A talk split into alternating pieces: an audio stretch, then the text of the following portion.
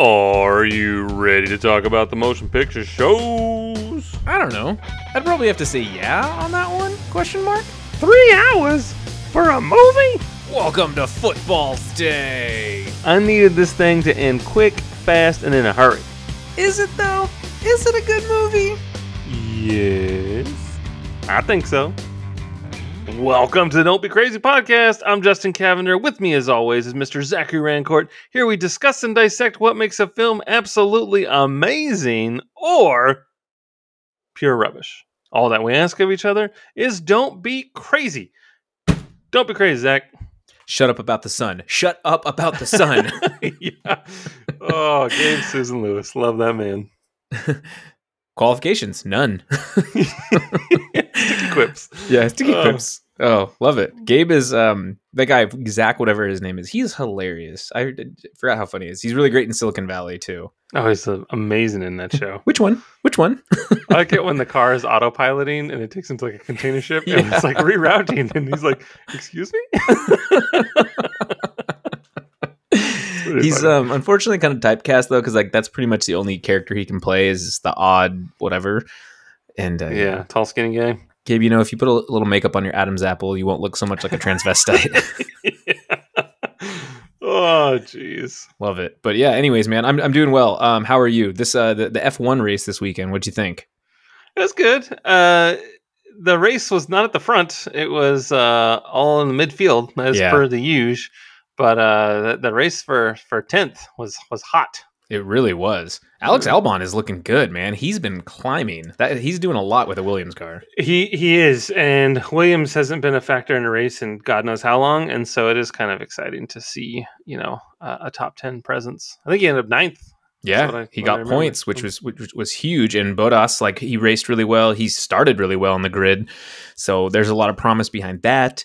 Um, yeah, we'll see. Both both Aston Martins were, were neck and neck too, and they were fighting with. Uh, it wasn't McLaren, but they were fighting with uh, Haas. Was it Haas? Mick Mick had points. He was up into like Yeah. seventh, and then he crashed. It was all dicey, but um, you know, I I texted you before the race, like, man, these guys are gonna fucking wreck on the first lap, and then I told I told Alex, I was like, man, I hope all these teams just sat down for a five seconds and just said, don't fucking kill each other in the first lap, and then like the announcer was like, I wonder if the teams had a conversation about just like just laying low and playing it cool. And I was like, you goddamn right they did because there's no way they weren't going to wreck. And so I'm glad that that was the case. yeah. But Poor, uh, it was poor kind of, kind of yeah, that sucked for Lando. But uh, it was a bit of a snooze fest at the at the front, to be It really honest with you. But Yeah, it got close for a second. Once the safety car came out, it got close, and you're like, "All right," but Red Bull is just too good. Verstappen's incredible. The guy is just, oh, he's incredible. yeah, 100. percent That guy's uh, he's a beast. He's won every race he's finished. exactly. But enough about enough about that. That's no one wants to hear us rant on about Formula One. No, we got scolded. We're not allowed to talk about anything other than the title movie. which is a Formula One movie starring Sylvester Stallone. All right. Actually, I think they're cart in that movie. or is it? Oh shit! Yeah. Never mind. That's okay. the cart is not a thing anymore. But uh, what can you do? So this week we're going to do Inception from 2010, directed by, written and directed by, for that matter, Christopher Nolan, who you might know from The Dark Knight, Dunkirk, Interstellar, which we've done on this show, and Memento, uh, as well as many others. Uh, Oppenheimer, I think, is his next one that's coming out. right. That, that's a stacked cast too. Yeah, that's crazy. Uh, but this cast is also Crazy Town Banana Pants, and it includes Leonardo DiCaprio, Joseph Gordon-Levitt, El- Joseph Gordon, uh, JGL, right? Uh, Elliot Page, Tom Hardy, Ken Watanabe, Dilip Rao, I guess, Cillian Murphy, Tom Berenger of all people. haven't seen that guy in forever. Marion Cotillard and Pete Postlethwaite. Postlethwaite? Yeah. and Michael Caine. He's the dude from the town when yeah, he's like, Pistol Pete's not alive anymore. He passed away. Yeah. Mother was shooting up dope there, Sonny, or whatever Yeah. he says. He's crazy in that movie. But Tom Berenger, man, he's too busy catching for uh Vin- for for Rick Rick Vaughn for those Indians. I guess they're not Indians now; they're the Guardians. Yeah. They've changed things up a bit. I like Tom Berenger. Me too. Wasn't he in the substitute? He was the substitute. Yeah. And then Like what? What? What do we got a sub? let's, Who- let's who- sit in, let's sit in seats that aren't ours. it's movie day. What was the what was the second guy that played uh, the substitute instead of Tom Berenger? There was like a substitute two and three, and it was like it wasn't Kit Pardue. It was like I don't know. Maybe that guy from the Lawnmower Man. I don't know. no, you'd recognize him. Skeet Ulrich. I don't know I his name. don't know. Isn't there like a bow and arrow in that movie? Where he's like, where like the the guy, the gang members, like walking down the street, and and like, there's like a noise, and he's like, "Stupid coyote!" then he gets shot with like a like an arrow, and he's like, "Stupid Indian." I don't know. Maybe it's a different movie. I don't.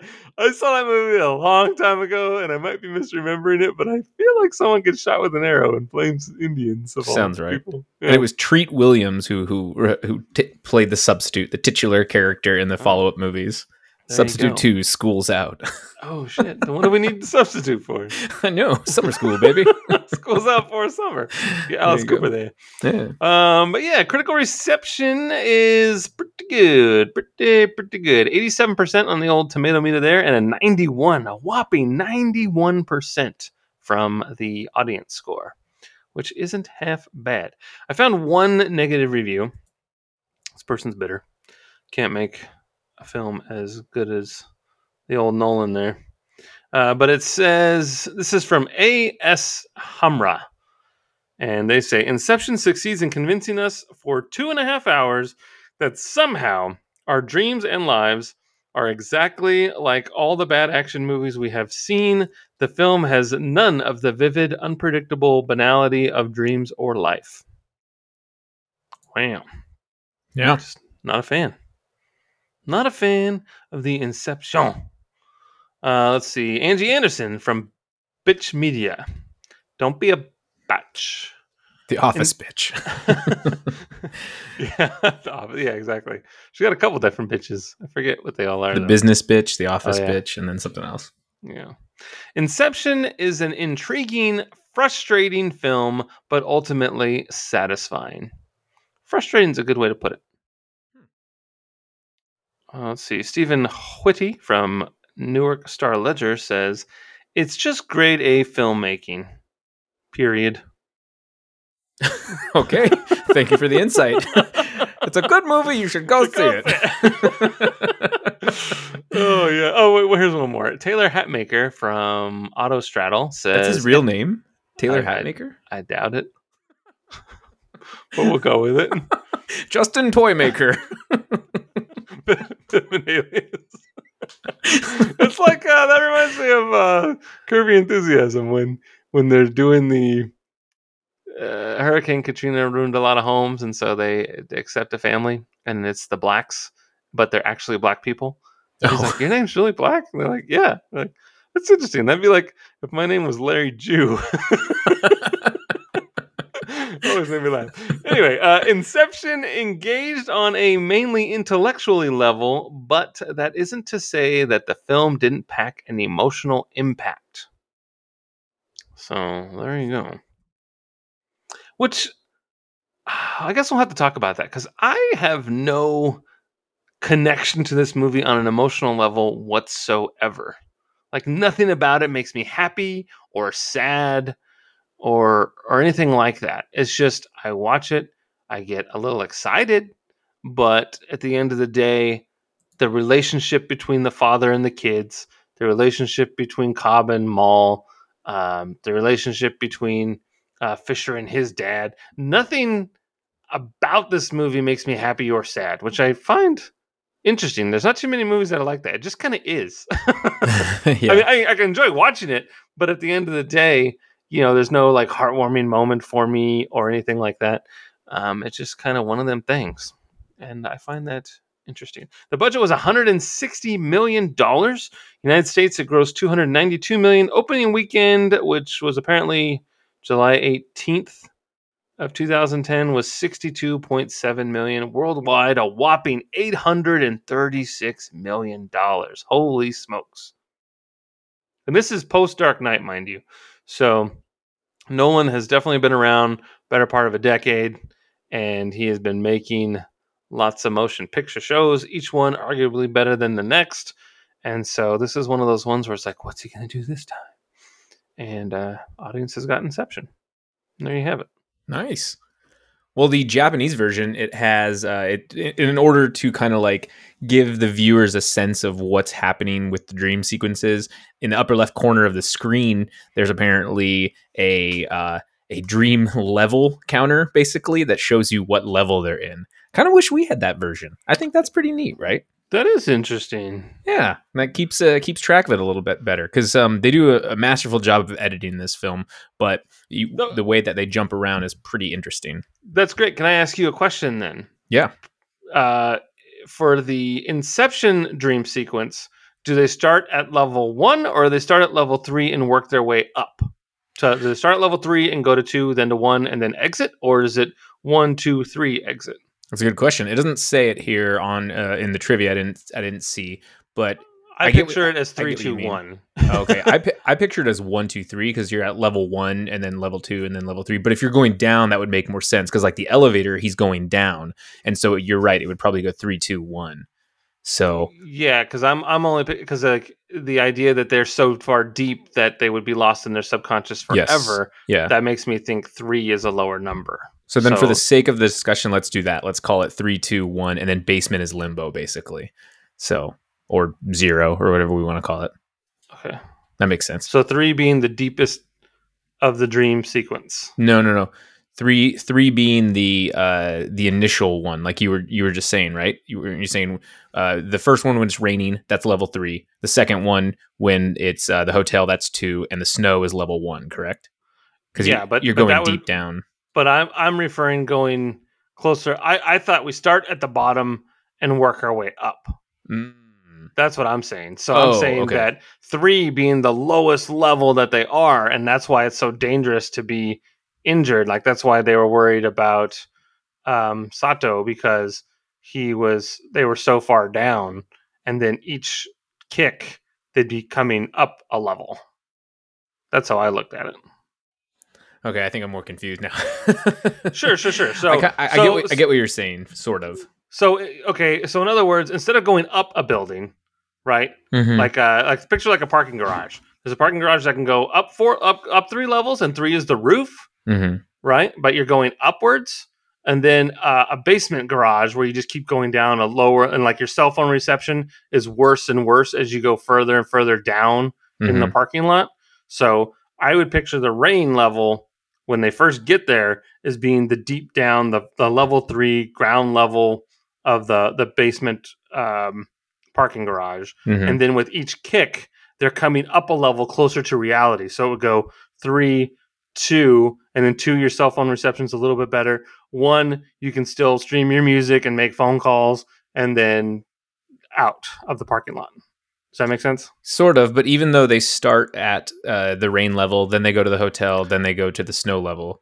So you're saying three is the rain, two is the hotel, one is the snow. Uh, is the snow, and then reality the is well. Exit? Technically, technically, one is the um, one is the the bridge when they're. So then it would be back on that level because uh this is so crazy right? Because they're in the car yeah. and they and they're in the water and then that's the part when they wake up again. Yeah and that's that's so the way i'm looking at it is they're on the plane. Okay the plane is reality. And right. then they each level they go down because to incept they're saying you, you can't go down three levels. And so i'm thinking of it as um you know one level down is the rain sequence. And then they fall asleep in that rain sequence and that's two levels down now in the hotel and then in the hotel they go into robert's subconscious and that's three levels down now in the snow and then from the snow they go down even further to limbo which is four levels down because it's like no one can do four levels down right um, so that's Can't triple stamp a double stamp. Yeah, that's how I look at it. Uh, and so I was saying, for the sake of this, we could we could treat it as level level. Let's say level four is reality, uh, on the plane. Level three is the rain. Level two is the hotel, and level one is the snow. And then basement is the limbo, or zero is the limbo. And the only reason I'm saying that is because that's like an elevator going down. And remember when Ariadne goes into Cobb's mind and he sees Mal, and she keeps or he keeps showing her the different prisons that he built for her. Basically, mm-hmm. I just thought of it as an elevator going down.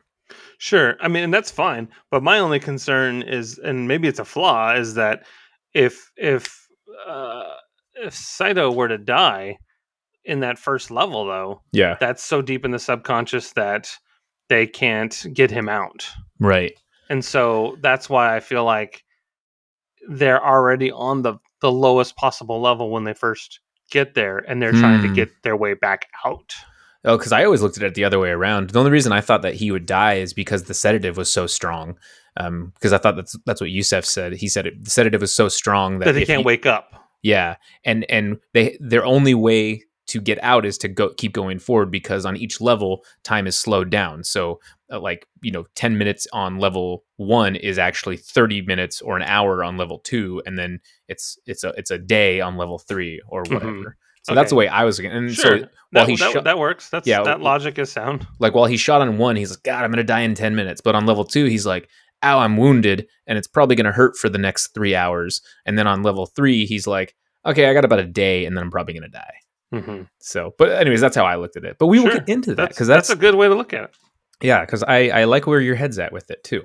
Um, so apparently, Chris Nolan wanted to create this. Uh, he was thought about this movie during Insomnia back in We're still in 2002. trivia. I know. Yeah, um, but he didn't write anything about this. Uh, instead, he kind of just determined that instead of writing it as an assignment, it'd be more suitable as to well to his working style if he wrote it as a speculation script. And then he- eventually, he presented it to the studio when it was completed. So he went off to write it, thinking it would take a couple months, but it ultimately took nearly eight years because Insomnia came out in 2002. So that's pretty cool, and it's a good think piece uh, from from Nolan. But and then all the main characters Dom, Robert, Eames, Arthur, Mal, Saito. If you take all their first names, it spells dreams. And if you add uh, Peter, Ariadne, and Yusef, it says pay. So it's like dreams pay because they're all mind thieves and they steal dreams for money. So that was obviously on purpose by by Nolan. I thought that was cute. And then this is the third most pirated film of 2010. There were 9.72 er, 9.72 million downloads on BitTorrent. Do you know what the first two highest grossing pirated films are, Justin? Of Uh, 2010? Of two that did, what, did they come out in 2010? Or One came it- out one came out in 2009 and the other was in 2010. Um, I don't. Iron Man two could that be one of them? No, Avatar and Kick-Ass. Avatar and Kick Ass. Yeah. I Iron, wasn't Iron Man expecting two was in Kick-Ass, but- 2010. No, Iron Man Iron Man was uh, 2008. Iron Man 2 I, I said Iron Man two. Iron Man two was Oh. 2010. Oh yeah. That's But, why I uh, asked if it came out in 2010. Yeah, Oh, that's weird. yeah. I know, right? So- Yeah. Well, here is a. I'll attempt a synopsis for this movie, but you kind of have to just watch it. So skip ahead three minutes if you you don't want to listen to it. But Cobb and Arthur are extractors. They perform corporate espionage using experimental dream sharing technology to inf- infiltrate their target's subconscious and extract information. Their latest targo, s- target, Saito, is impressed with Cobb's ability to layer multiple dreams within each other and offers to hire Cobb for the supposedly impossible job of implanting an idea into a person's subconscious, performing inception on Robert, the son of Saito's competitor, Maurice Fisher, with the idea to dissolve his father's company. Saito promises to clear Cobb's criminal status, allowing him to return home to his children. Cobb accepts the offer and assembles a team. A forger named Eames, a chemist named Yusef, a college student named Ariadne. Ariadne is ta- that's it. Oh, and Arthur. Forgot about that. Ariadne is tasked with designing the dream's architecture, something Cobb himself cannot do for fear of being sabotaged by a projection of his late wife Mal. Maurice dies, and the team sedates Robert into a three-layer shared dream on a plane to America. Time on each layer runs slower than the layer above, which means, or with one member staying behind on each to perform a music synchronized kick to awaken dreamers on all three levels simultaneously. The team abducts Robert in a city on the first level, but is attacked by his subconscious projections. After Saito is wounded, Cobb reveals that while dying in the dream would normally awaken dreamers, Yusef's sedatives will instead send them into limbo, a world of infinite subconscious. Eames impersonates Robert's godfather, Peter Browning, to suggest that Robert reconsider his father's will. Cobb tells Ariadne that he and Mal entered limbo while experimenting with dream sharing, experiencing 50 years in a single night due to the time dilation with reality. Mal refused to return to reality, and Cobb instead performed Inception on her to convince her. After waking up, Mal still believed she was dreaming. Attempting to wake up, she committed suicide and framed Cobb to force him to do the same. Cobb fled the U.S., leaving his children behind. Yusef drives the team around the first level as they are sedated into the second level, a hotel dreamed by Arthur. Cobb pursu- persuades Robert that he has been kidnapped by Browning and that Cobb is his subconscious protector, leading Robert yet another level deeper as part of a ruse to enter Robert's subconscious. In the third level, the team infiltrates an alpine forest with a projection of Maurice inside, where the inception itself can be performed. However, Yusef performs his kick too soon by driving off a bridge, forcing Arthur and Eames to improvise a new set of kicks, synchronized with them hitting the water by rigging an elevator and the fortress respectively with explosives. Mal then appears and kills Robert before he can be subjected to the inception, and he and Saito are lost into limbo, forcing Cobb and Ariadne to rescue them in time for Robert's inception and Eames's kick. Cobb makes peace with Mal's death. Ariadne kills Mal's projection and wakes Robert up with a kick. Revived into the third level, he discovers a, the planted idea, a projection of his dying father telling him to be his own man. While Cobb searches for Saito in limbo, the others ride the kicks back to reality. Cobb finds an aged Saito and reminds him of their agreement. The dreamers all awaken on the plane, and Saito makes a phone call. Arriving at LA, Cobb passes the immigration checkpoint, and Miles accompanies him to his home. Cobb uses Mal's totem, a top that spins indefinitely in a dream, to test if he is indeed in the real world, but chooses not to observe the result and instead joins his children. I will give you know Wikipedia, the, whoever wrote this on Wikipedia, a round of applause because it is a very hard plot to just right. tell. and maybe maybe if, if we would have read this synopsis before we were arguing about the levels, yeah, then I the wouldn't levels. have said anything. no, it's all it's all good because even then I get what you're trying to say and it makes sense. But then I started overthinking it and I'm like, wait a minute now. Yeah. So okay. Anyways, so Justin, let's just jump right into it. When did you first see Inception and what were your thoughts? Uh, I saw it when it came out on when it was available to purchase uh, digitally. Because uh, I was in the middle of moving when it came out. I was moving to Seattle, and I just didn't have time to go check it out in the theater. So I actually saw it at home. Fascinating. Yeah. Did you have a, a, pretty good setup at home with your TV and your sound system and stuff? Oh yeah, yeah, yeah. Okay. Do you think that maybe what what did you what did you think when you first saw it? I mean, I enjoyed it. That was cool. I mean, I have I had thoughts, but I mean, I mean, I've seen the movie probably like five times now, and I still, I guess, technically on some level, don't understand it. So, you at least you understand it more than Interstellar. So, we'll yeah. see. Yeah. Uh, yeah, I saw it in theaters and I absolutely loved it because I think it's one of those movies that just really benefits from the theater experience. Um, but I still, you know, watching it the other day, with my sound system and my TV, it still held up really well. And uh, I should remind everybody, this is on Netflix right now. Um, I was trying to watch it on my Vudu, but it wasn't syncing up. It was I was having issues with my connectivity, so I watched it on Netflix, and it's it was just fine. So, um, it is a long movie though; it's about two hours and twenty eight minutes, so it's not a uh, it's not a Cavender cut by any stretch, but it's Mm-mm. it's not a three hour movie. But anyways, so we have discussed that um, you know, we've both seen this film several times, like I just said. I remember when I first saw it in theaters um, and multiple repeat viewings after that. I mean, it was a big movie in college for me and really, really loved it.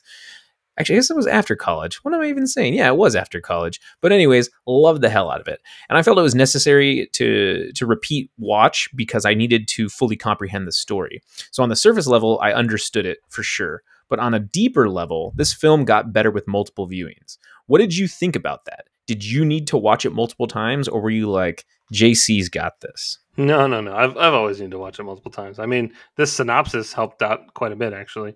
But uh, as i was watching it i was never really confused per se. Like i mean i was able to like you like kind of follow along uh, you know getting lost in the details of the of the dream levels obviously is one thing. But at the end of the day it's getting this nice young man fisher to go his own way. Like the Fleetwood Mac, and so uh, and the Gypsy, yeah, and and you know, I remember after watching it and the end, the very end. Uh, I have since have clarification on the final shot of the movie, but at the time, I really, really, really wanted that top to slow down and fall over. and I'm a sucker for a happy ending. And so I remember just talking to my buddies and just being like, yeah, it kind of slows down, right? It looks like it slows down. It slows down, right? Yeah, okay, okay, it slows down. and so that was kind of the main my main takeaway. Like this better be a fucking happy ending. And so there's that. But uh, I definitely enjoyed it. There was a lot happening. I kind of have I have kind of this weird thing about it to where so many characters are tethered in this film. You know, like when they're getting the Joseph Gordon-Levitt just whips out these ropes out of his pockets and just plugs people into the Matrix. It's so weird how everyone's just connected to this briefcase, and and they connect uh, for the dream sequences, and they they have the they're tethered to a rope, basically, and uh, you know what I'm talking about, right? How Yeah, they inject the yeah. needle in their system and stuff. Okay, so there's that, and then uh, even when the sequence when Joseph Gordon-Levitt's trying to wrap everybody up in cables so they'll be ready for the kick so he can get them all at one time. He's Mhm. wrapping them up in, in cords. When all the snowmobile guys are traveling together, they're all holding on to, to cables to travel through the snow. I'm like, what's with all these ropes? in this movie? Everyone is tethered to something, and it was driving me crazy. And I didn't even notice that until this last watch. I was just like, son of a bitch, what's with all the ropes? And I thought that was kind of funny. I was wondering if you if you picked up on that, if there's if there's some meaning to that, but I felt like so many scenes characters are just connected to something. I thought that was odd. I mean, a very, very vague or loose um, idea would probably be that dreams can connect. Uh, like it's it's hard for us to connect things, and I think um, him be by him using rope or rope being a uh, indirect uh, motif in this. It's like, well, you know, all these things can be connected very easily, or it's almost like a kind of ex machina sort of situation where you're like, or Deus ex machina, I guess is what you'd call it, right? Where it's like, wait, how the hell did that happen? Oh, it's convenient that he has rope just right now. Like this guy just carries rope with him everywhere. So I um, just thought it was so strange. it is. I, I get what you're trying to say. I'm Yeah. sure there is a meaning behind it, but that's again why I love this movie is because the the meta, um, the meta conversations that have occurred from it that have been derived from it are very much like the Matrix or or the Star War, you know, Mm. and so many people have really uh, dove deep into it, and I feel like somebody out there is probably going to now be like, ooh. Yeah, what are, what's up with the ropes in Inception? Write a dissertation on it. So It's just it's just strange. Like I need some rope in here. And, we got a uh, fire in here. I mean, even the elevator itself is on a cable, right? Yeah. When they're putting them in the cable. Yeah, in the elevator, and I'm just like, fuck, I don't get it. And so just made me. he goes made me down a rope to go to Saito's room. He like belays himself off and goes into Saito's room at the beginning. Remember when he ties the thing to Mal's chair? Yeah, Like it's kind of and jumps down a rope. it's a thing. The So- real money is at the rope store. yeah. I hid the money in the walls. oh boy. So to kind of piggyback off that last question though, I would like to pose a theory. Historically, most of Nolan's films can actually be pretty complex and confusing, and many times a repeat viewing is necessary in order to fully understand what is happening. What I am proposing, Justin, is that what if this is actually Nolan's plan all along? Sure, you know, he probably wants to make a really good film, but what if he also purposely makes his films complex and convoluted because it warrants repeat viewing? I mean, I don't know. These are this is something I was just thinking of. So what are your thoughts on that? yeah, so I mean this. So some of his early work, so like Memento is kind of a complicated movie, right? Yeah, With the- just all yeah, short term memory loss, and and it it can benefit probably from multiple viewings. It kind of has like a whodunit vibe to it too, where it's ruined after you watch it one time. But I could see how repeat viewings would have a payoff. But I I kind of went on a, a rant a couple months ago about if you don't understand it on your first watch, then perhaps you failed at telling the story. Like, I mean, it's good to have questions and be, you know, and and and spark conversation, but I shouldn't have to watch your movie ten goddamn times to understand it. Yeah. Not that I'm like a I'm, a genius or I'm or on the flip side I'm an idiot. I just I think it's fascinating that you're going to go through all that trouble to try and inconvenience the viewer into multiple viewings. Um, that's just kind of my my take on it. I don't think it. Need, I think he can overly complicate things. Like Tenet is just a hot mess in my mind. I liked it, but you're right. It's it's very much like, hang on a second, I got to pause this. What's Right. going on? And and and only and I only say that because there's elements that you're just supposed to buy into and other things that are explained. If I feel like if you just had to buy into it to buy into it, then I think that would be better than explaining some things but not everything.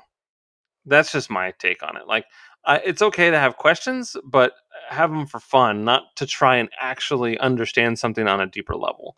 And I feel like that's kind of the cheat with Nolan. Like Interstellar, at first, comes off as a really intellectual science fiction movie, and I'm like, yeah, sure, I'll buy into it. Like, I, I get it. You know, the world's gone to hell. We've been talking about this ever since I was a kid that the world was going to end, that we're ruining our planet, and sure enough, we did.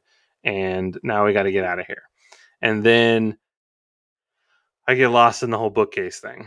And just because, like, at it's first, love, Justin. It's, love. I know. I know. I'm, I'm totally on board. I'm like, yeah, the world's over, and you know, there wasn't a backup plan. It was always the plan to just escape, and that be all there is to it. I was like, fuck, that's that's a hard message, man. But Yeah. you know, I applaud you for doing it. And then it's like, yes, but I'm gonna go down this black hole, and then I'm gonna be in a bookcase, and I'm gonna be in this weird dimension where I can basically alter space and time, and blah blah blah, and put it and the then wash. Matt Damon. Yeah, I'm like, I can't, I can't. And so I feel like it's purposely annoying, and and that kind of bothers me. So just and and I feel like this might be the movie that kind of s- started that. Uh, you know, there is a lot of of of questions like these extractors. You know, who's this big company that that funds these people? How do you get this job? Do you go to school for it? Is it allowed? Is it illegal? Why are you doing it if it's illegal? How does it all work? How does this architect? How do you design a dream sequence and then put it into some flash drive and then put it in somebody's body and then it's in their mind? Like all of it, I, I can get that. I, I, I can understand the idea of building a maze. What I don't understand is how you get that maze into this person's brain. And that's where I'm just like, all right, whatever. I'm I'm on board for it. Whatever you say, I'll I'll I'll bite. Eh, because it, it this movie is fucking bar none visually compelling. Like it is cool as fuck to see these effects. Like I I am not gonna lie. When the whole city comes on top of itself, when they're building bridges, when they have fake staircases and crazy explosions, there's so much to look at, and it's beautiful. And maybe that's the misdirection is that you kind of you're so busy going ooh and ah that you forget about the what that doesn't work. Where you get that rope from? And so, so I don't know. I feel like this was sort of the start of it. And then you know we had the Dark Knight Rises was was a 100% linear movie that was just Batman. He I was like he's done with it. Like oh, yeah, I got to make this movie, but only because I have to. And then uh, then that was over and done with. Then we got Interstellar, right? And it's like fuck yeah, this movie's crazy. And then we had Dunkirk, which kind of goes back to you know you what you think would be this this World War story, and then there's a fucking time element, right? And you're like, God damn it, is it today? Is it tomorrow? is it last week? When is this movie taking place? I don't get it. And so there's that whole element. And then I'm I am just beside myself on how this Oppenheimer is going to play out. I don't I don't know what to expect. I, I really think I'm going to like it though. I'm fascinated by this era, and uh, Nolan has his hooks in me. So whether I like the movie or not doesn't really matter. I know I'm going to see it. No matter what he makes, I'm going to go check it out. And um, you know, I'm I'm here for it and and I'm I'm not afraid to watch a movie multiple times. I've seen Interstellar at least twenty goddamn times. So even though I'm I'm not connecting with it on the right level, I I will I will accept that the world thinks it's a masterpiece, and I will continue to watch it. And maybe one day I'll be converted, but as of right now, that's not the case. And and I and again, I, I enjoy the shit out of Inception. I think it's really really cool, but I do think that it's cheat or it's a bit of a cheat to to explain some things but not everything. I think you need to go all in for for both. for sure. And the way I kind of gather that is, uh, you said it too. Like sometimes we need the the exposition, and then it's other times where we can just accept the world. It's like sweet, you know, you're building these bridges, you're doing whatever, and and the visuals just kind of mitigate that. So you're like, fine, I accept it. And I think that one theme Nolan really presents is this idea that reality is subjective. Um, and he kind of that's at least how I read the film for a little bit. Uh, that our reality is subjective so very much kind of like the Matrix that really opened people's minds, and people thought sometimes our ra- realities can be defined by what we actually truly believe is real and what is not. You know, red pill versus blue pill. So I know I'm eating this steak. I know what it tastes like, but I know it's fake. It's accepting that reality and Cypher being like, this is way better than the actual real world. But jumping back to Inception, um, no one can really tell us what we truly know, and it's up for us to decide. So I thought that that was really interesting, and that was apparent on this viewing. That I think the theme of the movie is Nolan is presenting it, presenting the idea that reality is incredibly subjective, and it's up for you to decide. But what are your thoughts on this?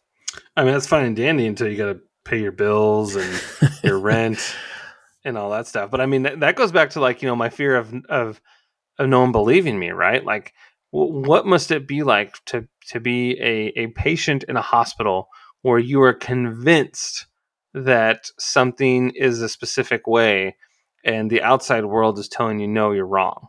I mean, you would go even more crazy with that very idea, right? Like you'd be like, no, this is this is what I know. Like the pen is blue. The, the goddamn pen is blue, right? And uh, I think you could just it could hurt yourself. I mean, if if if if you believe one thing and the whole rest of the world is telling you otherwise, that's got to be tough, man. And I, and I know that some people experience that uh, in in everyday life with just their belief system, whether it be uh, you know their religion or or their their their moral compass or whatever the case may be you know you're going to have your your ideas and and what you think is right. And when someone tells you that nah sorry man you're wrong that's a very hard uh to it's a very tough pill to swallow blue or red. Yeah well and for me i think that let's say Cobb is is dreaming. I mean, we talked about the ending being ambiguous, and we'll touch base or we'll we'll, we'll touch on the ending later. But um, let's say you know he's still dreaming, and people are like, "Well, what what reality is he into?" And and I think that throughout the film there are a lot of hints that point at just accept whatever reality works for you. He lived with Mal for 50 years. He got to spend his time with his wife for 50 years or what he perceived as 50 years. And coming out of it into the quote unquote real world, it was just a night, right? And so that's really hard to to have your brain wrap around that idea of living in eternity and then coming back and being like no nothing's happened. It was only one day. So i can only imagine how crazy that would make you how just whatever that would make you.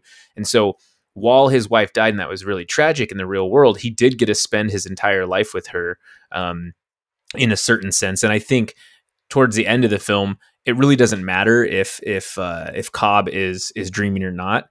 It's his reality and it's what he's accepted.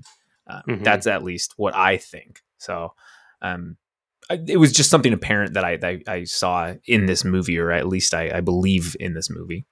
Right. And the one thing I thought was interesting is that he fails a lot. Like as I'm watching, I'm like, he, he does bad at this. yeah, yeah. He's always like, don't do this, don't do this, and then he always constantly does the other, yeah, like what Arthur says. Like, Dude, you suck. Have you tried sucking less Cobb? Because right now you're really pissing me off. I know, and a, a, a, glass breaking is is a distraction. It's just like, yeah. come on, man, you need to you need to tell everybody about it. Like Ariadne said, it's just too much for him to bear. Um, mm-hmm. I get I get why he wants to get home. Like you know, family's his his biggest thing, but he was really putting everybody else at risk. And you're you're right, he was failing quite a bit. Yeah, it's frustrating. Very frustrating. Even as a viewer, I was just like, man, God, you suck. Can't get a W, can you? it's coming up L's. Yeah. Yeah. Well, this cast, it's absolutely stacked with great acting talents uh, from a vast range of film genres. Each character presents a unique take on the inception process. How did you feel about the performances? Was anyone not selling you on this fictional world? No, I thought everyone did a good job, but uh, one of the problems with having a cast like this is something we talked about with uh, Wes Anderson movies, where he just gets like fucking all these A-listers in a movie, and it's hard to not see the person and see the character. And at times, I was just like, "Oh yeah, another Joseph Gordon-Levitt movie," and and another Leonardo DiCaprio movie. You know, so I think it always starts that way with me, and then somewhere in the middle, a switch gets flipped, and then I'm just on board with the characters but it is always kind of hard at first because I see, you know, Tom Hardy and and Leo and fucking Michael Caine just, just it's like staples in uh, Nolan movies, right? Michael Caine Mhm. and Tom Hardy for sure. And so, and I, I guess to a certain point now, uh, Marion, since she's in two of them now. but um, yeah, definitely interesting. I liked all the performances. Um, everyone was uh, was on point for me, um, and I particularly like uh, Eames. I thought he was fun. He was great. I really Yeah. liked him a lot. Very much that James Bond s character. Um, you know, he's kind of sassy, kind of cool uh, action sequence, especially in his level when they went down to the snow level, because that was Eames's uh, dream sequence. Basically, um, Mhm. he concocted that world, but made it. There was an obvious nod to um, for Her Majesty's Secret Service. yeah, a lot and- of James Bond action. Yeah, and and Eames became like the best action star ever. right, at and that it point. worked. It did, and he was Yeah. awesome. So really loved that. Um, I, I agree with you. Tom Hardy's just so great. Side note: I did watch uh, Let There Be Carnage, and it was terrible. I liked the first Venom better than Let There Be Carnage. That's and that's saying something. yeah, I enjoyed it. I thought it was fun. The um, and I like how in Tom, like in the snow sequence, they're like, "Hey, we need to improvise," and he's just like, "All right, no problem. Yeah. I got this." yeah, yeah, I know. throwing bombs, chucking grenades, shooting Yeah. everybody, riding on skis, riding on a snowmobile. He's he's just got it all, got it all covered. It was great, and you and you're totally like you, you bought in. You're like, okay, this works. Hundred percent. Yeah, Yeah. love Tom Hardy, and it just it worked really well for me. I think. Yeah, But agreed. there there was a fun thing that I read. Um, I read it in the trivia. I didn't read it on this trivia out loud, but um, I read it in the trivia, and I also remember reading about it a couple years ago. But according to Christopher Nolan, he actually used his characters in this movie in Inception uh, to represent filmmaking in a team based kind of creative process. Basically, Inception is a reflection of his artistic life. So Cobb is the director, Arthur is the producer, Ariadne is the production designer, Eames is the actor, Saito is the studio, and Fisher is the audience. Wow, right? And then he is quoted as saying, In trying to write a team based creative process, I wrote the one I know, said Nolan. I thought this was very neat, Justin. Did you pick this up at all? That he had all these characters as like a, a film crew? And I couldn't think anything for Yusuf. So I, I believe he was left out in the analysis, but what would he be? So I did not pick up on that. I I, I recognize that they all had a job, but I didn't tie it into uh, film roles. But I would say Yusuf is like the production assistant, man. He's the one that's going around, rounding everybody up, getting them all in the places that they need to be, making sure that they're hitting their marks, uh, all that stuff. So I would say that that's that's who he is. or like a te- something technical, like uh, almost like the DP in, in a certain sense, because you know he's in charge, or makeup, or uh, effects. Like he's in charge of the technical stuff because he develops the serum. And but I do like the production designer too. That that that makes sense. The production assistant. Yeah. Assistant is that what you said? yeah, Yeah. yeah, the guys with the headsets that walk around and make sure that the actors are out of their fucking trailers and put all their green M and M's away, and they go over to where they need to be. Well, and it's you know I went on a deep dive with YouTube and and whatnot, and there's so many articles in the past 12 years that have come out from this, but it makes a lot of sense, and there's no denying that Nolan is a cinephile. Absolutely loves cinema. He's been outspoken about it too. He got in some hot water about saying, well, you know, if my movie didn't go to streaming directly, then it would have been good, sort of thing. He believes in in, in theaters. Oh and, yeah, with Tenet, right? yeah. I mean, it's kind of that's wasn't that in theaters? yeah, for like two weeks, but it's pre- pretty problematic when when you have a director kind of saying that kind of stuff. But um, I think that Nolan is is is really.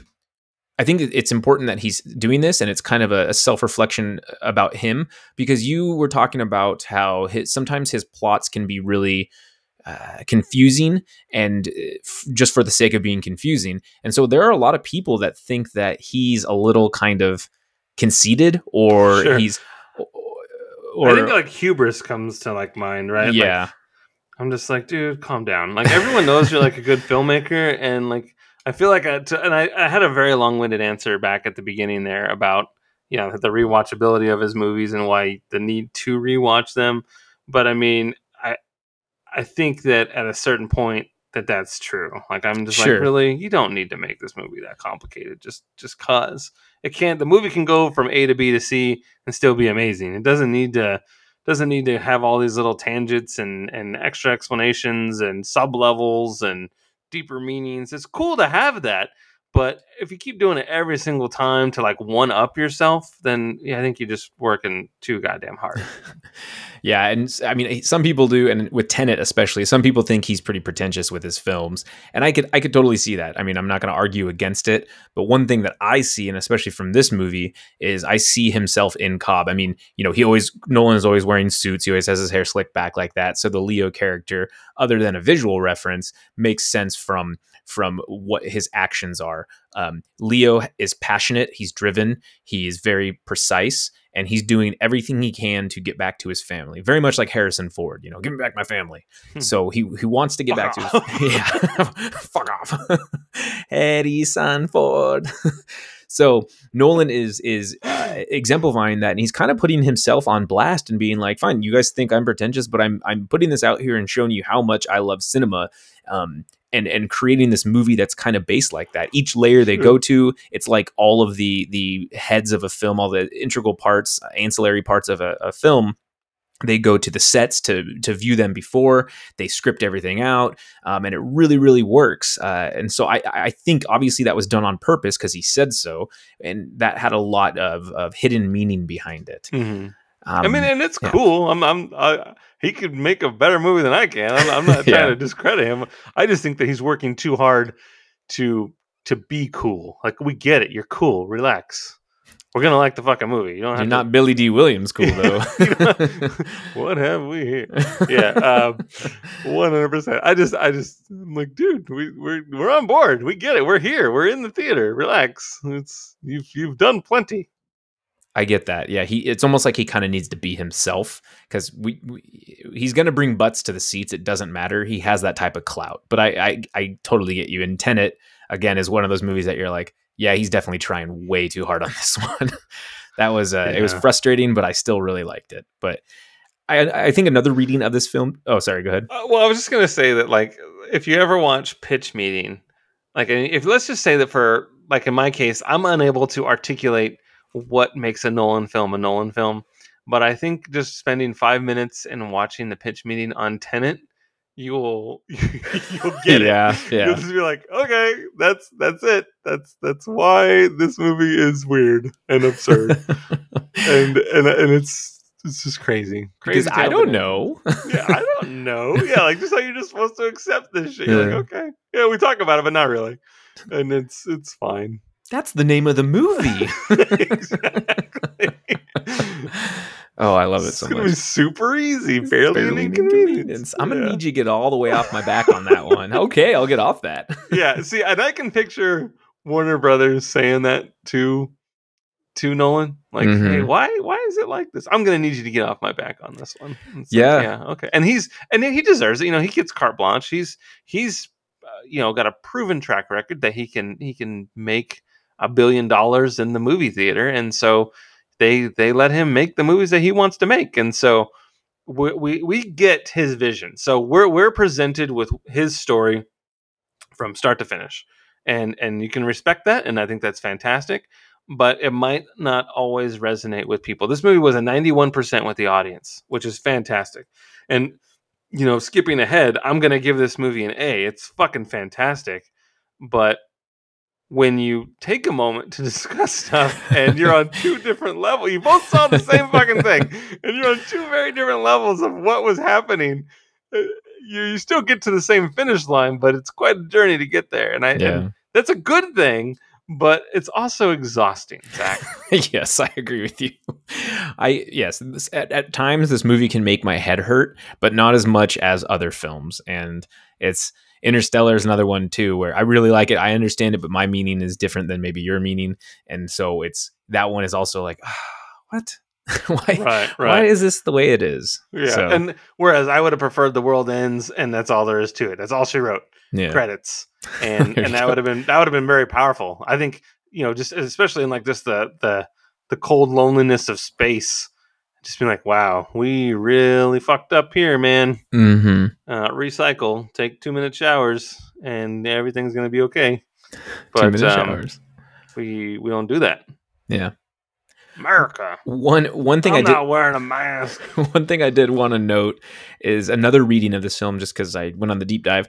Um, I do think that Nolan is comparing this film to what actual dreams are. So yeah, I mean obviously they are entering dreams, but I think he's comparing dreams to film, to cinema because we as an audience, you know, we're experiencing like what Ariadne does when she learns about Inception. We go around, we start messing around with things and we we, we learn the rules. It's kind of like Nolan reprimanding the audience for being so immersed in a film that we don't distinguish reality. Can we talk about that for a second? When Sure. she's in, when she's getting her crash course in dreams, why is she like 50 steps in front of him and walking so fast? Is she just like a kid in a candy store and like freaking out? I think so. I mean, I think it's it's it's her just kind of figuring it all out for herself. In in the film. And, and by the way, I say her because at this time, the character that she's playing Yeah. is a woman. Yes. I recognize the the they them, and uh, it is Elliot Page. But Good This particular character is a female. good point. So yeah, so when Ariadne is is walking around and, and kind of exploring, I think that that Cobb is just letting letting them explore and figure everything out, but also it uh, serves as a plot device because we we get to learn or a narrative device because we get to learn about never draw from your your memory only bits and pieces, a lamppost, a, a phone booth, that kind of stuff, um, and then we get to see what happens with the subconscious, like basically attacking her. We get to be introduced to Mal and Ariadne's first interaction with Mal. Um, but yeah, I don't, I, I don't know. I don't. Maybe he was just trying to see what she could do, free free range, and see how Mhm. she could work. You know, freelance. I guess She's just like, I got this. She's just going to town. she was like a natural too. And how do you suppose they shot the the scene where she has those giant mirrors and the camera is not That was pretty cool. visible? That was I have neat. no idea. That was pretty cool though. I was like, "What's she doing?" Oh, there's a handle. Yeah. And it I shows know. like infinity basically with two mirrors facing each other. It's kind I really like when movies do that when they, when they Mhm. do the Infinity thing. Other than Rise of the Skywalker, because that movie is trash. But I really enjoy that type of scene. So I don't know. I'm They built a six foot shower head, see, and then Yeah, they the go. center hole. um but yeah i mean about cinema right so it's it's the closest thing we're ever going to get to sharing a dream and it's it's so interesting because you think about it and he's explaining to ariadne uh, cobb is he says you never remember how you get to a certain place in a dream. And she's like yeah you know they're in a cafe. He's like how did we get here? And she can't remember. That happens all the time in dreams. When we wake up from a dream we could be or when we're asleep we're dreaming it's super vivid you're immersed in that world but when you wake up all you know are bits and pieces of that dream. You don't know how you got to this haunted house that Freddy Krueger's chasing you through. You don't know how you got into high school with like you ask out your crush, but then she throws a cupcake at your face. Like all this stuff that you have, these aren't my dreams specifically, but all these dreams you have, uh, it's it, it- it's it's hard to really comprehend how how you get to that point. And I think this movie on the nose is about dreaming not not in the sense of like this crew going into the dreams but it's it's a metaphor for dreaming it's saying like dreams the only way you can ever share an actual dream justin and i can actually share a dream is by watching cinema being fully immersed into a movie and forgetting about everything other than what's going on in that movie. And i think that that's so cool and it's such an interesting read from nolan. Yeah. I, I always I mean not that I'm an I am far from an expert on dreams and how they work and everything, but I always just pictured like, you know, our brains are computers and they're just unloading or updating or uploading information to the cloud as we go to sleep and some of that stuff just kind of spills out you know like uh, when we see uh, you know like a, we go to bed we watch tv before we go to bed and then all of a sudden we're dreaming about whatever we watched on the news or whatever mm-hmm. and it's just our brain spitting out random information and then us picking it up which i always thought was interesting because some folks that i've spoken to you know they dream about people like pretty regularly and i i don't ever re- really remember any other humans in my dreams like i feel like i'm by myself a lot in dreams Mm-hmm. You know and if i am with other people i'm usually being chased or something bad is happening and i don't not that i remember all my dreams but when i wake up i'm always like fuck that was crazy but i feel like i'm always alone in my dreams i don't know about you weird. no uh, have you have you ever been in a situation where you felt you were dreaming, but you almost you were almost certain that you were actually awake, or perhaps the opposite, maybe like a lucid dream? I don't know. So like, there's been times where like I've been driving like late at night and everything, where I don't remember how I got from point A to point B and how many traffic lights I ran or how many people I cut off or I just I was in a mental state to where I just my brain got me from one destination to the other, but when I get there, I'm like, fuck, I don't even remember this journey at all. That was weird. Like, how did that happen? And it, it could be short or it could be long. It could be like a five minute drive to like Target, or it could be, you know, uh, like a six hour drive to like my grandma's or something. And somewhere along that journey, I just unplugged and and my body just knew how to get me there, regardless of the carnage that is behind me because of whatever I'm, damage I may have caused. But I always thought that was weird. Like, fuck, I don't remember even getting here, which is kind of weird.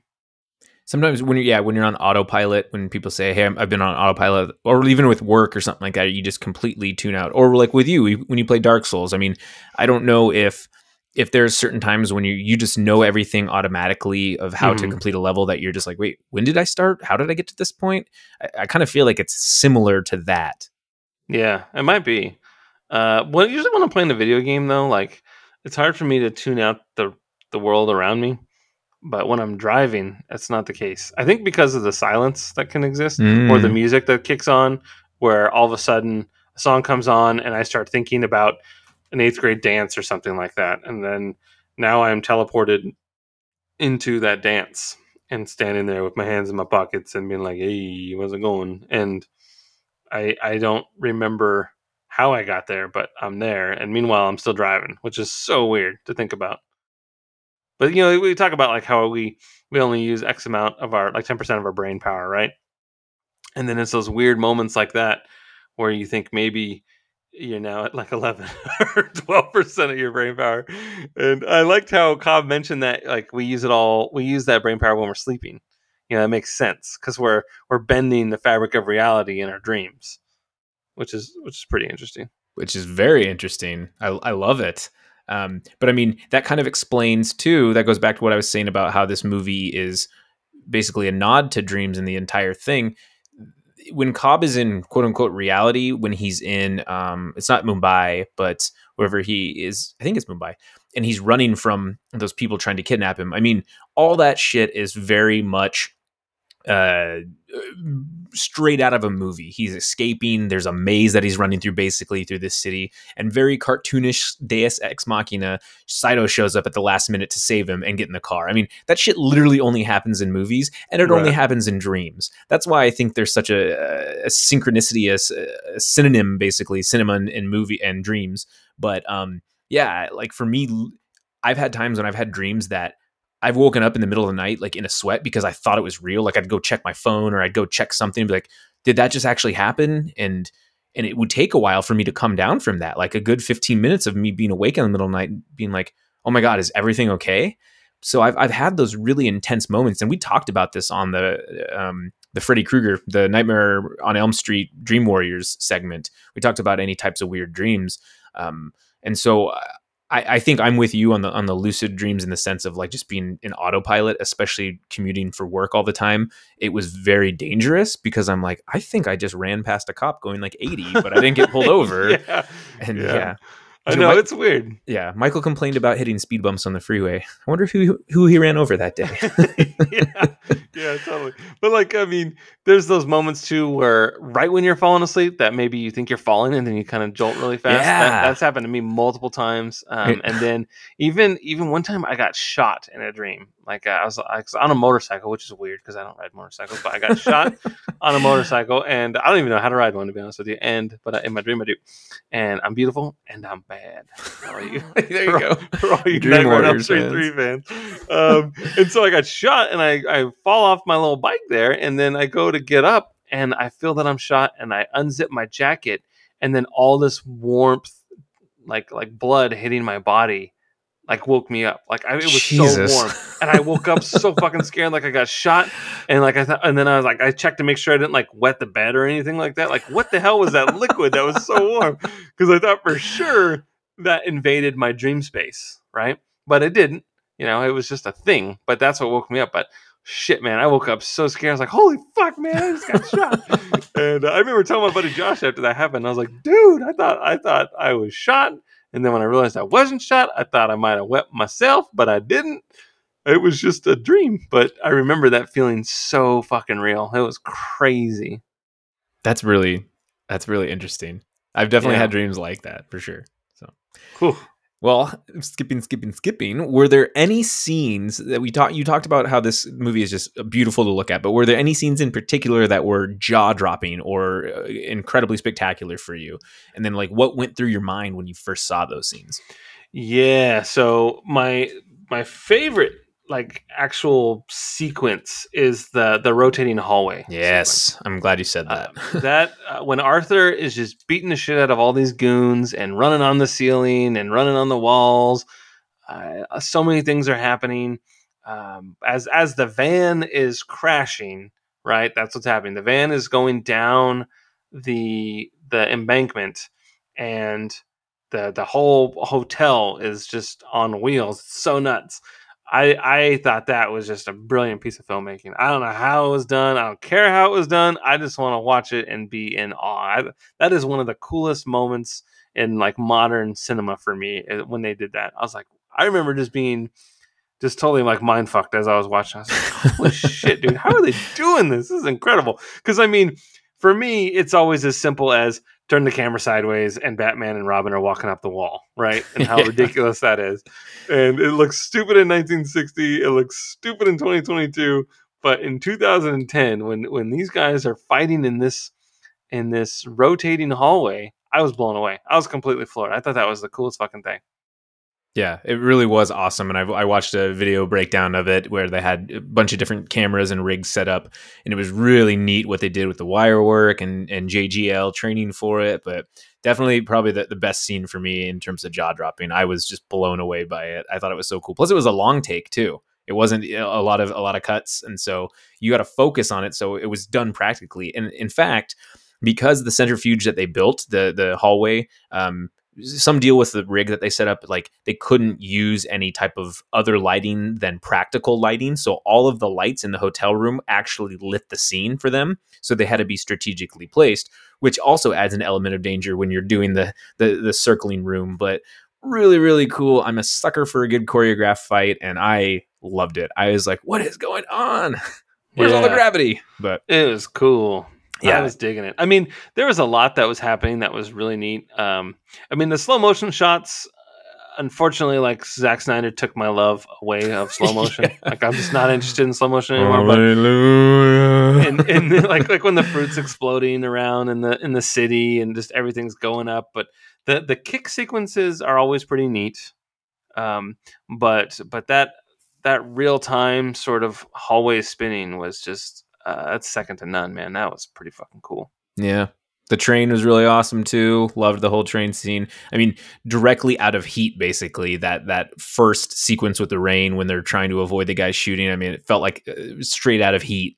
Um, but really, really cool stuff in that. Any of the other visuals were were awesome to see as well. The paradox stairs and whatnot. The MC That- Escher stairs. that reminds me too um the the whole the carpet in the hotel with the crazy lines hmm Um, it's very reminiscent of the fucking bookcase in in In- Interstellar. in Interstellar. it, it is like we're just Yeah. like this, this row of lines, Yeah. and and I'm just like, and it reminded me. of I think part of that is what made me think of the ropes. Like I just kept seeing all these this this this these lines on my on my screen, and I'm just like, I don't fucking get it. But I he mean, loves rope. I, I know. yes, but the the carpet was just like hypnotic with those lines, and it it was it was interesting to say the least. I know, right? I was just like, whoa, that's some fun carpet. That's like uh, that's like Oregon Ho- Airport, no Portland Airport, crazy Oh, carpet. That's like the Overlook Hotel up there. Yeah, so. exactly. Uh, you and I, we discussed uh, several times how we're fans of show not tell when it comes to comprehending a film. And Inception, it's filled with a ton of exposition. They explain what you need to do with Inception, but that that exposition can benefit uh, this this convoluted movie. Were you okay with the amount of exposition? I know you touched earlier on it um, in one of the first questions. Right. So uh, I think at the end of the day, this is a heist movie, and I- town is not a heist yeah, I, I think this is very much a heist movie. in that uh, yeah i know that they're they're planting something versus stealing something but it's it's getting the money back in the vault right It's totally And- a heist film. They have the planning sequence. They have a team assembled of who's Right. who's. It's it's definitely a heist movie. so i'm a sucker for the explanation of the heist how is the plan gonna go down and so i'm totally okay with it the the only part that is tricky is the explanation between cobb and uh what's her name Ariadne, Ariadne. Ariadne? Is that Yeah, it? yeah. Ariadne? well, however you want to say it. but Yeah. Um and she's the one that like leads somebody through like a maze and like um lead somebody through a maze. in like mythology, right? Like Oh yes, Perseus or some shit. I don't Yeah. know. It doesn't matter. Um either way. So the his explanation to her of dreams I it's like it's kind of like the Matrix, right? Where Neo is getting the explanation as to what the Matrix is and what year it is from Morpheus. So there is kind of that. Let's just take a minute. You you saw this crazy action sequence at the beginning, and shit hit the fan, and you got a lot of questions. So this is one of those moments that can kind of start to piece together some of the mystery that is this movie.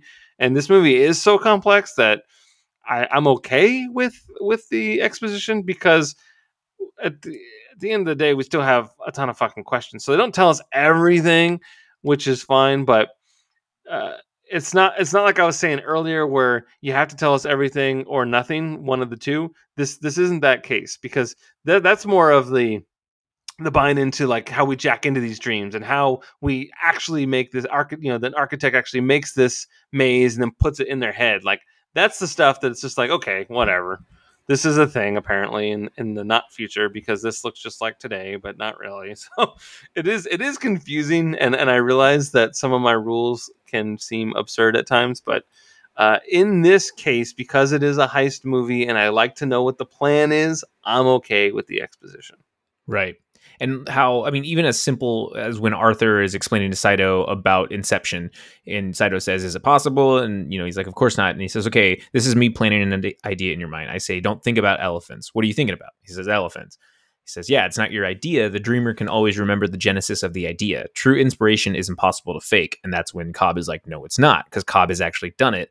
Little did Arthur know that he actually did it to his own wife Mhm. um, but it's that explains the title just right there. And for tenet they don't they're not like tenet it means you can go back in time. They don't do anything like that. It's like let's just watch this play out and you figure it out on your own. You're like the fuck? So yeah but at least with inception you get the idea. You're like oh okay. So they're going to be implanting an idea in your brain and i really liked that quick analogy that they used. Right and that's that's for the most part that's all you need. Exactly. But I, I do think that the watching her learn about the dreams, it was fun and it was visually compelling. But what did we really gain from it other than uh, the people in the dream are the subconscious protecting itself from like what we could call a virus? So that was fun to see that there there are going to be aggressors in these dream sequences and for all we know, it is okay to kill them. Yeah we're, killing projections and not actually a part of their mind, which was a conversation that happened in the movie. Like, Yeah. is it okay to kill these people? Like, yeah, they're just projections. So makes like, you dumber okay, I'll take your word on it this time, but there's going to be a test afterwards to make sure. you're killing brain cells that's what it is I mean, it could be. How do they know? Yeah, It's exactly. It feels like they're just making up rules. There's no nobody hmm. knows the actual rules to this entire thing. So that's what's another unanswered question. But I really did enjoy well, and even one thing we did learn from it. So like Yusuf, I don't know if you caught this on first viewing or second or third or whatever, but Yusuf, right before they are about to go into, for the sake of this, say level one into the rain world, when they're on the plane, he drinks his champagne, and then when they go to the rain world, it's raining, and then Eames is even like little too much free champagne. So he's like, "Sorry guys, I, I should have went before we, you know, went in." So Right. that that goes That goes back to what we were saying too, though, right? Exactly. Like when you watch TV before you go to bed, that Yeah. perhaps whatever you see might invade your, your exactly. space. Or if you're aroused before you- you go to bed, you might have a sexy dream or something like that. I so- wish. there you go. So yeah, and I, one thing that was really great that I absolutely loved in this film, amongst many things, is the idea of the totems. There's something that only you can keep your gra- that helps you keep your grasp on whose dream you're actually in. Totems don't tell you whether you're in. Wait, what am I trying to say? Totems do not tell you whether you are in a dream or not. They only tell you if you are in someone else's dream. So, Justin, what would your totem be? My totem would be. I mean, if I'm allowed to tell you, I don't know if it's You can tell me, but I, I, can't, I can't hold it. I can't hold it because it has to have an irregularity. right. Uh, my dream would be pocket sand. yeah, my totem would be sand. pocket sand. Yeah. Yeah. Because you would Yeah. probably know the weight of it, the exact weight of it, and Yep. you would you would figure something out with it. And if I tried have, to grab it. I have my pouch, and and not only that, but it even has. It would be a specific type of sand. ooh, see. But some of it I could replicate because if I ever saw that sand, I could replicate it and make you think. But I couldn't replicate the weight and the way it feels in your Mhm. hand, and only you know that. You would never see. Even if I threw my pocket sand in your eyes, you would never see it. Well, and and it's you know Eames has his his counterfeit token or his totem is the uh, the, the poker chip that he made. He always plays with it. You see him playing with it all the time. And um, I thought that was something interesting too, because when they're doing the explanation of the heist, he's playing with it, almost like he's wondering, "Is this real life?" sort of thing. Daniel after dentist, is this real life? But so he's playing with his totem. Um, I don't know what mine would be necessarily. I thought about this, and I have a lot of different things, but probably like an old Mariners, like I don't know, pin or something like that, or uh, a baseball. I feel like a baseball's a little too big. Have So- you seen my baseball? I had a present for him. so, baseball. What baseball? Are you yelling at me? Are you yelling Yeah. At anyone else? but it's it's interesting. So, um, Chris Nolan, Christopher Nolan, Sir Christopher Nolan. I don't think he's a sir. Obviously, he has an He might incredible. He might be. He, he has an Everyone's incredible, sir over there. unique filmmaking style. You make a music video, you're gonna be a sir over E- there. Exactly. Nolan, he he d- definitely loves making high class, stylish, and clever action dramatic Yes, films. He does. Could Nolan ever do a different genre? And if he could, what type of movie genres would you like to see from him? What would it look like? Oh man, I can tell you right now, I would love to see his take on Mary Shelley's Frankenstein. Ooh, that is a really good choice. I think that he could, you know, humanize the monster. I think he could villainize the doctor. And I think that the village would be intriguing and the mob rule and mentality would be terrifying. And I think that Yeah. he could really bring something to the table to not only that the sort of castle aspect, but also just you know like the North Pole or whatever. You know, like when they're out in the ice and it being just a cold, scary place and uh, people being lost. I think I think it'd be intense. I think it'd be fucking cool. That's what I would want to see. So a horror movie, but I would like it. I would prefer it to be Frankenstein. I could see him doing that. That would be incredible. Like just thinking, yeah, I mean the reflections of what we're seeing in the US right now, that's the mob mentality. So that's pretty terrifying and and some of the best horror films are like what Jordan Peele does where it reflects what we've seen in our society and so I think Nolan is definitely has his finger on that pulse and uh, he, could make it without huge crazy um you know dramatic action scenes very much like the prestige it didn't have any real scene that was like a spinning hallway or or a truck flipping over like in the dark knight. He just made a good thought-provoking movie I forgot about the Prestige. yeah That's another one where it's like, yes, but there's a twist. We got twins. they Yeah. can tell you at the beginning, he's got a double. Yeah. He's got a double. I told you that a hundred times. There's no Yeah. way you can do it without a double.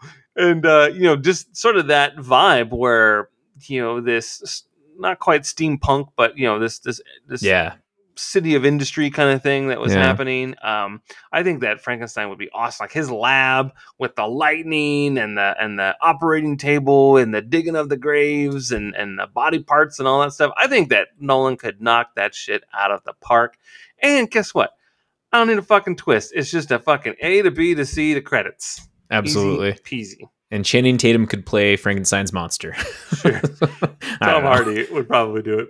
Actually seriously he probably would and then he'd probably get Kenneth Branagh, who actually uh, wa- was Victor Frankenstein in the in the Mary Shelley version, I believe. Yeah, he it's would get hi- him to reprise his role as a doctor, and he could be really freaking evil because he was a pretty good bad guy in Tenet, and um, he's just an awesome actor in general. I so fucking love Kenneth Branagh. So do my, I. My favorite role is Gilderoy Lockhart. I know. Sign copy of my book. yeah. I like when all the pixies go out and he's like, all right. And he just goes back into his office and He's like, you guys got this under Yeah. control. Oh. Like, can everybody see me? yeah, Can everybody hear me? It's like my favorite part ever. he's great. But that's that's my answer, Zach. I love and it. I'm sticking to it. Look at you, little thought provoking beast. That's awesome. So, we discussed how complex this movie can be, and I know that I left theater with so many questions. so many. It's a hard movie. I know. He's already pulled over. You can't pull over any further. I love her, man. oh, gosh. That's a good movie, too. We should do that at some point. We quote it all the time. I know. Oh yeah, I was just I was just taking a piss too. Fortunately, fortunately, many of those questions that uh, I had leaving the theater, they have been answered with every rewatch. However, I do feel that there are still some plot holes, well, in the plot that I need to I need them to be filled. Do you have any unanswered questions from Inception, or are you just so goddamn smart that you got it all covered? Dude, uh, this movie ran circles around me. I don't fucking get it. I don't. I don't get the ropes. I don't. I don't get the levels, and uh, I don't get the uh, just jacking everybody into this magical briefcase. Like I don't. I don't fucking get it, man. It's a magic school bus. so this movie, I, I I can accept that this is a world where extractors exist, but is that what they're called? Extractors? Yeah, I think they're called extractors. Okay. And So I- I- Inception is is putting an idea in someone's head, but they do Right, extractions. which which is something that on uh, as the world that they know is impossible. Yeah. it's something that can't be done. Um, but I don't. Uh, I I think this movie is brilliant. I think it's on a whole nother level, possibly three, and it's it's it turned me upside down, man. Like I I am I am impressed with how complicated this movie is. So, and for I mean, me, like you said though, I mean, on some level, you you get it when you watch it, right? you it's over, but you have questions, and that's absolutely. again, it's always great to have questions. This this, this is awesome, but at the at at some point, I'm just like, fuck, man, whatever. you just kind of accept it. I Give agree. him a popcorn, give him a soda, and let me just watch this movie. Let me one of those Tom trains Hardy again. I want to see. I want to see another train come into this movie. yeah, Well, it ain't on a train track. It's just driving through the traffic there. Yeah, that's poor city planning on their part. I know. Um, for me, the, some of the questions that I needed, I, I didn't understand how they could infiltrate Robert Fischer's dreams successfully without him being suspicious. Because the guy obviously knows that extractors are real. I mean, he hired a security team, right? That's what they ran into in the first level.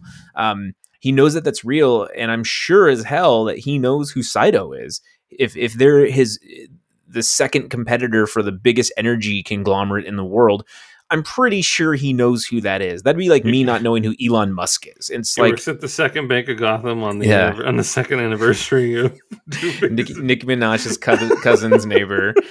It's True. uh, it, it, that doesn't make any sense, and so I don't see why that wouldn't raise a red flag to him when he sees Saito and all these people on the plane, and then he also sees them in his dreams. Now, one one explanation I think of maybe as like the dream is I've been with a group of people. Let's say I'm with a group of people on a trip or something, and then we I go to sleep and I'm dreaming of us all doing something together Mhm. it's it's it's more just because I saw them, and again, you don't remember every bits like bits and pieces of your your dream. Sorry, you don't remember the totality of your dream. You remember bits and pieces of your dream, and so maybe he slightly remembers a face, but maybe he doesn't remember three of those people that were there. He's just like, this guy looks kind of familiar, Cobb. I think I dreamt about him, but I can't remember vividly every single thing. But for him to miss Saito sitting next to him on the plane is pretty ridiculous, in my opinion, and I, I don't really understand that part. Well, I mean, it's not for me to make up excuses, but we talked about a couple times now where, like you just said, where you see somebody and then all of a sudden you dream about them in some way, right? Um, or maybe just because he's not in the right headspace. His dad just died and he's not thinking clearly. True, Um, true, good point. Maybe, uh, you know, it, it's he rides on a plane like every two weeks or something like that. They said that he's always making this long journey. So at a certain point, he might just be mentally checked out. Yeah, He wasn't might be on interested in- Yeah, there you go. He wasn't um he wasn't really interested in having that conversation with Cobb, you know, like he's his back was to him and he was just like, fuck, who's this guy that keeps bothering me? And then um, yeah.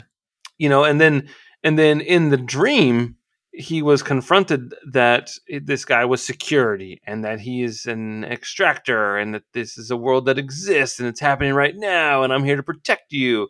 And it's kind of like a like a Quaid and Hauser kind of thing where it's like going to recall and having this crazy experience that at some point it's just he's along for the ride. So I don't I don't really know. And they said, you know, in your dreams that you just magically teleport places and you just kind of accept it. that uh, and then when you wake up, you, it's really hard for you to remember what you just dreamed about. And Exactly. it is it is possible when he saw Cobb or saw these other people on the plane. You know, there's this beat that exists where where Fischer looks at them and then kind of tilts his head hmm and he's like has this moment like, man, I feel like I know that person or I've seen them before. hmm But then just like that, it's gone already because it's very hard for us to remember uh, dream sequences. So if we were just to play nicely because this movie did a crazy job of of confusing us, then I would say that would be the answer. Was That's just how I know you. You were in the parking lot earlier. yeah, exactly, exactly. That And- would be that would be my cheap answer. No, I, I that makes a lot of sense. I I agree, and that's what I was hinting at too. Um, another thing too is like how long can you actually live in limbo? Because they lived for 50 years but when when we see him with Saito and they grew old together but when we saw him, Saito Saito was like I'm going to die probably pretty soon. We don't know how long Saito was down there in in dog years but like how long can you actually live in limbo? So I think that's something that's unanswered. Again probably just something we need to accept. And then also like how long was Cobb on the run? Because he said that he was he he fled the country because they thought he killed Mal and the last image he had was his kids playing outside. But when he comes back from X amount of time gone, which we're led to believe is probably quite a while, quite a, a time, they are like the same age, and so that's a little interesting. And I, I was kind of left with that as like a hmm. I didn't even think about that. Right, but I I think that you back to the fucking Interstellar and time being relative. you know, if he loves his kids, it, you know, something as simple as it could be two weeks, it could be two months. Uh, he just wants to get back home. He li- he left his life, and his kids are are without him. And so, you know, whether it's a year or it's a couple months, if if you know, when you love your children, uh, there's a point where even when you go away on on a weekend trip, the best part of that trip is coming home and seeing them. yeah, So for I mean, it is possible that not that much time has passed, and plus he spends a lot of his time uh, in this dream world where everything is slowed down. true. You know, He, he spends a bulk of his of his nine to five is is can be a couple days Yeah. or whatever. So he might just be mentally exhausted at the end of the day. That could make sense. Totally. But I don't know. Well, Justin, are you ready for the big question that uh, pretty much everybody, when they saw this movie, and like you said uh, at the end, you're like, huh, I want that to top over. Um, are you ready for the big question? Sure. Okay. So the top spins at the end, and it is purposely left to be ambiguous. In fact, Christopher Nolan still hasn't explained his ending to date. He wants to leave it that way. What did you think? Is this all a dream? Many theories out there break down all the signs on why this is one way or the other. Michael Caine and Ariadne were in on it the whole time, apparently. Uh, you never see the children's faces, and they are always the same age, etc., etc. So, Justin, what happened to the top? Uh, so I, I think it slows down and stops ultimately, and and I can tell I have two reasons for that. One, when you put the captions on, it says uh, "top rattles," and bef- all the other times, all the other times, it's not um, it's not making any noise; it's just spinning. Hmm. And so the rattling sound would suggest that it's coming to a stop. Okay. And then prior that would that would be like my my end all be all answer is that I want it to stop, so it stops.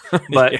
but I know that a couple years ago, Michael Caine kind of answered that question because uh, he was talking to fans and they asked him, and he's like, "Well, when I got the script, I was like, the fuck is this? How do I know what's real, what's a dream, and what's real?" it's a And double. Christopher- and Chris, exactly. Christopher Nolan told him that if if when you're in the scene it's reality. When you're Mhm. not in the scene, it could be a dream sequence.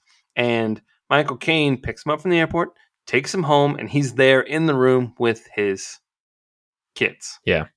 So that to me would answer the question. So my own selfish reasons, the top stops and he sees his kids again. But a greater explanation, assuming that Michael Caine is is remembering this information correctly, then it's real and he gets to see his kids. and you know cobb remembers how he got home uh they, it shows him leaving the airport getting picked up all that kind of stuff we know that you don't necessarily know where you how you got to certain places in a dream but in this situation he knows how he got home Right, right. And then and then I know that um when everyone was arguing about this stuff, you know, the his wedding ring was a was a key factor uh, Mhm. in the dream sequences. He's wearing a, red, a wedding ring, but then when he's not uh, under, he's not wearing his wedding ring. Uh, So like when he's on the plane, when he's in Michael Caine's what's Michael Caine's character's name? uh mills i think like professor mills or whatever Okay, he's, he's so when he's in his office, he's not wearing his ring. When he gets home, he's not wearing his ring. So that's just a little bit more evidence to support that it is reality. i agree with that now to be contrarian just just for the sake of this Sure. uh, some of the arguments saying that he was in a dream were, you know, one thing about the totem that's interesting is Cobb doesn't actually know anything about this totem. This isn't his totem, it's Mal's totem. It, it originally belonged to her and it doesn't have an irregularity. It's just a top that spins for, for what we know. There's no real weight to it. So, like I was saying, you know, you said your pocket sand. It would have an irregularity because it has a weight. The loaded die that that Arthur has, the chess piece that that Ariadne has, they all have irregularities in them that only that user knows. Um, but for a top, seems like it could be pretty easy to replicate because it spins, and if it topples over, then he thinks that he's awake. Spinning, that's a neat trick. Yeah, it's Oh, and you know, for the whole totem thing in the movie, uh, School of Rock. Yeah. the, there's the one girl that's sort of like the the kiss ass, and uh, she's the factotum. oh what- yeah. And she's like, I'm the class factotum. And he's like, factoter, whatever. so anytime they said the word totem, I would call it a factoter as I was watching. it's so stupid. I don't. I just had to remind myself that that was a, that was a thing, and I and I I'd go factoter, whatever. I dig it. I like it. Um, another another uh, argument that this is a dream is um, people question maybe like who concocted this reality for Cobb. Uh, if there is a if this is a dream, like who maybe did this? Is it somebody who actually kidnapped him? Like he was he was kidnapped uh, from Saito. Saito actually She never sent him herself. sent him on this job. Um, his kids don't age either. That was one thing too, is they look the exact same, and I think that was one of the more glaringly obvious ones.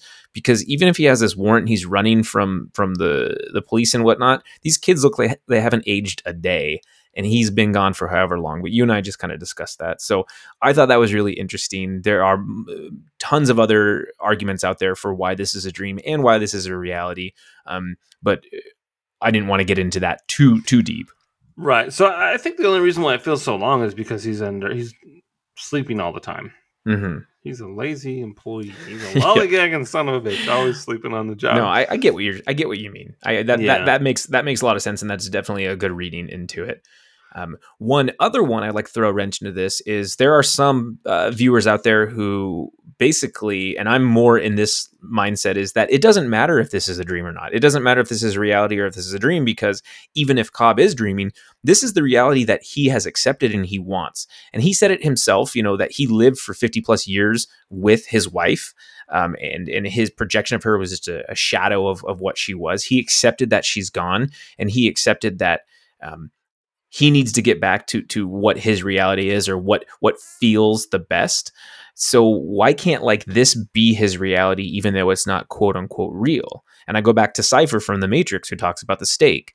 I mean, we have to decide if we want to wake up or we want to live in in in that specific reality and it's not for anyone else to tell us it's it's for us to make up our own uh, minds i get what you're saying about you got to pay the bills you got to do x y and z but if if he's a blob if he's in a basically self-induced coma and and asleep for all these two days or whatever which really seems like a hundred years then that's his reality i mean who really knows And so I always think that that's that's pretty cool to say like it doesn't matter in a certain sense, and maybe that's what Nolan's getting at. Maybe we should try to Mhm. interview him for this show. Maybe I mean he would never say. I mean he told Michael Caine probably in confidence, and Michael Caine's like, "Fuck, I don't give a shit. I'm just gonna tell the world." yeah, uh, I think the cat's out of the bag on that one. Yeah. But I mean, I, I think that that's that's a that's a clever way of looking at it. Um, but I mean, it's also sad. it really is. And I'm, mean, they're at the end of the day, those kids exist, and that they need their father, and they, exactly. they're going to grow up without him, and that would be sad.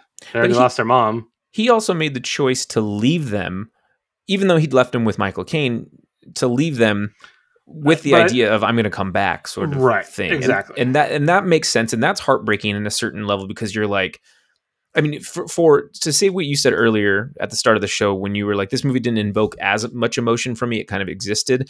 I was thinking of of somebody who I'm not an expert in mental health, but you know, some people who are just uh, think like Mal that think that certain things are a reality and their actual reality, like physical, I can touch you stuff, is actually just fake. And then she commits suicide because of it.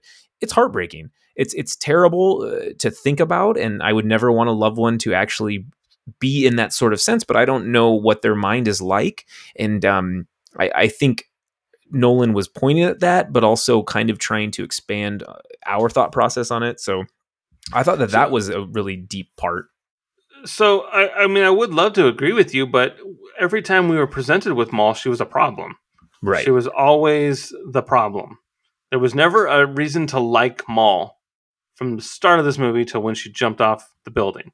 And so, just for me to connect with that character on an emotional level, that it, nothing was there for me to grab onto. Yeah. I was just like, oh, okay, fine, whatever. But that, but that was just the projection that that Leo had for Mal, not the actual Mal. Because even Arthur says she was very lovely, like she was she was a great Oh. person. I'm sure she was. I'm just, I was only ever presented with a projection of her. Right. And so, I don't care. Yeah. No, that makes sense. yeah. And and I and she I was do- always running interference, and it drove me insane. I'm like, I do It's cool. wish I do wish we got to see her in a, in, a- in a better light. You're right. That that is something that probably could have changed changed our Yes. opinions on her so for her sure. character was done dirty. Done dirty, hmm out stabbing people left and right. She's So- just some crazy lady that that abandoned her kids and jumped off a building. Mm, that's sad. It is sad. We didn't get to see her in the heyday when she when she loved sad. everybody. it's sad. um, okay, cool. Well, yeah, that was a lot of fun. Really good discussion. Uh, this was this was my my birthday film. Uh, it's got my birthday week. Happy birthday! Yeah, it's like when Frosty puts a, a hat on, he goes, "Happy birthday." Um, I final was thinking thoughts. of Gus Gus from Cinderella. oh, oh shit! Never mind. No, final thoughts and letter grade. You already kind of said it earlier, but if you just want to touch base on it again, Yeah, uh, I mean, this movie will make your head spin, uh, literally, with the hallway scene and the van crashing and all these things. And um, it's great. I think it's a visually compelling movie. I think that there's a lot to, to take away and digest. Uh, it's going to be discussed forever and all eternity. I think this will probably go down as one of his best movies ever. And I'm okay with that. Um, whether it's for you, it's The Dark Knight or Interstellar or, or Inception uh, or even like whatever, fucking Dunkirk or the possible Oppenheimer. I think to to date, if if you were to say that Inception was your favorite Nolan film, it's a very good answer, hell yeah, and and I'm okay with that. Hell Uh, yeah. this, this movie's got a got a lot to offer. It's got a lot to discuss. It breaks some rules. It it makes some up new rules, and Yeah. uh, it's it's quite a journey. It is a two and a half hour journey. But uh, you know what I want to talk about was the music oh, I love so- the music. so there's a there's a lot of scenes where there's just no talking and you're watching things play out and the the music is telling the story which i think is really cool and and it, it kind of gives you these audio cues of when to be concerned and when to be stressed and when to feel just sort of okay like you can take a breather there's a lot of that in this movie. I think that the score this is one of those movies where the score really tells the story and sets the stage for what's about to happen.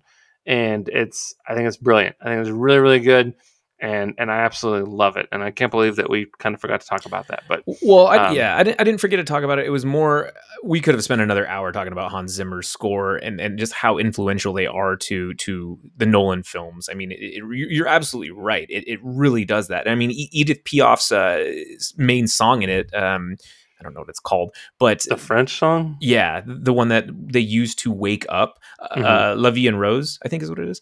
Um, no, that's not it. But anyways, the song that they use to wake everybody up, Hans Zimmer uses that in the actual score for like the theme. He just slows it down. Mhm. Um, I, I think that that's so re- that's so remarkable. It's called uh, Non Je ne regrette rien. I think Non je ne regrette rien. Okay, I don't I know no how to speak. Italian. Yeah, something. Uh, is that French? That's French.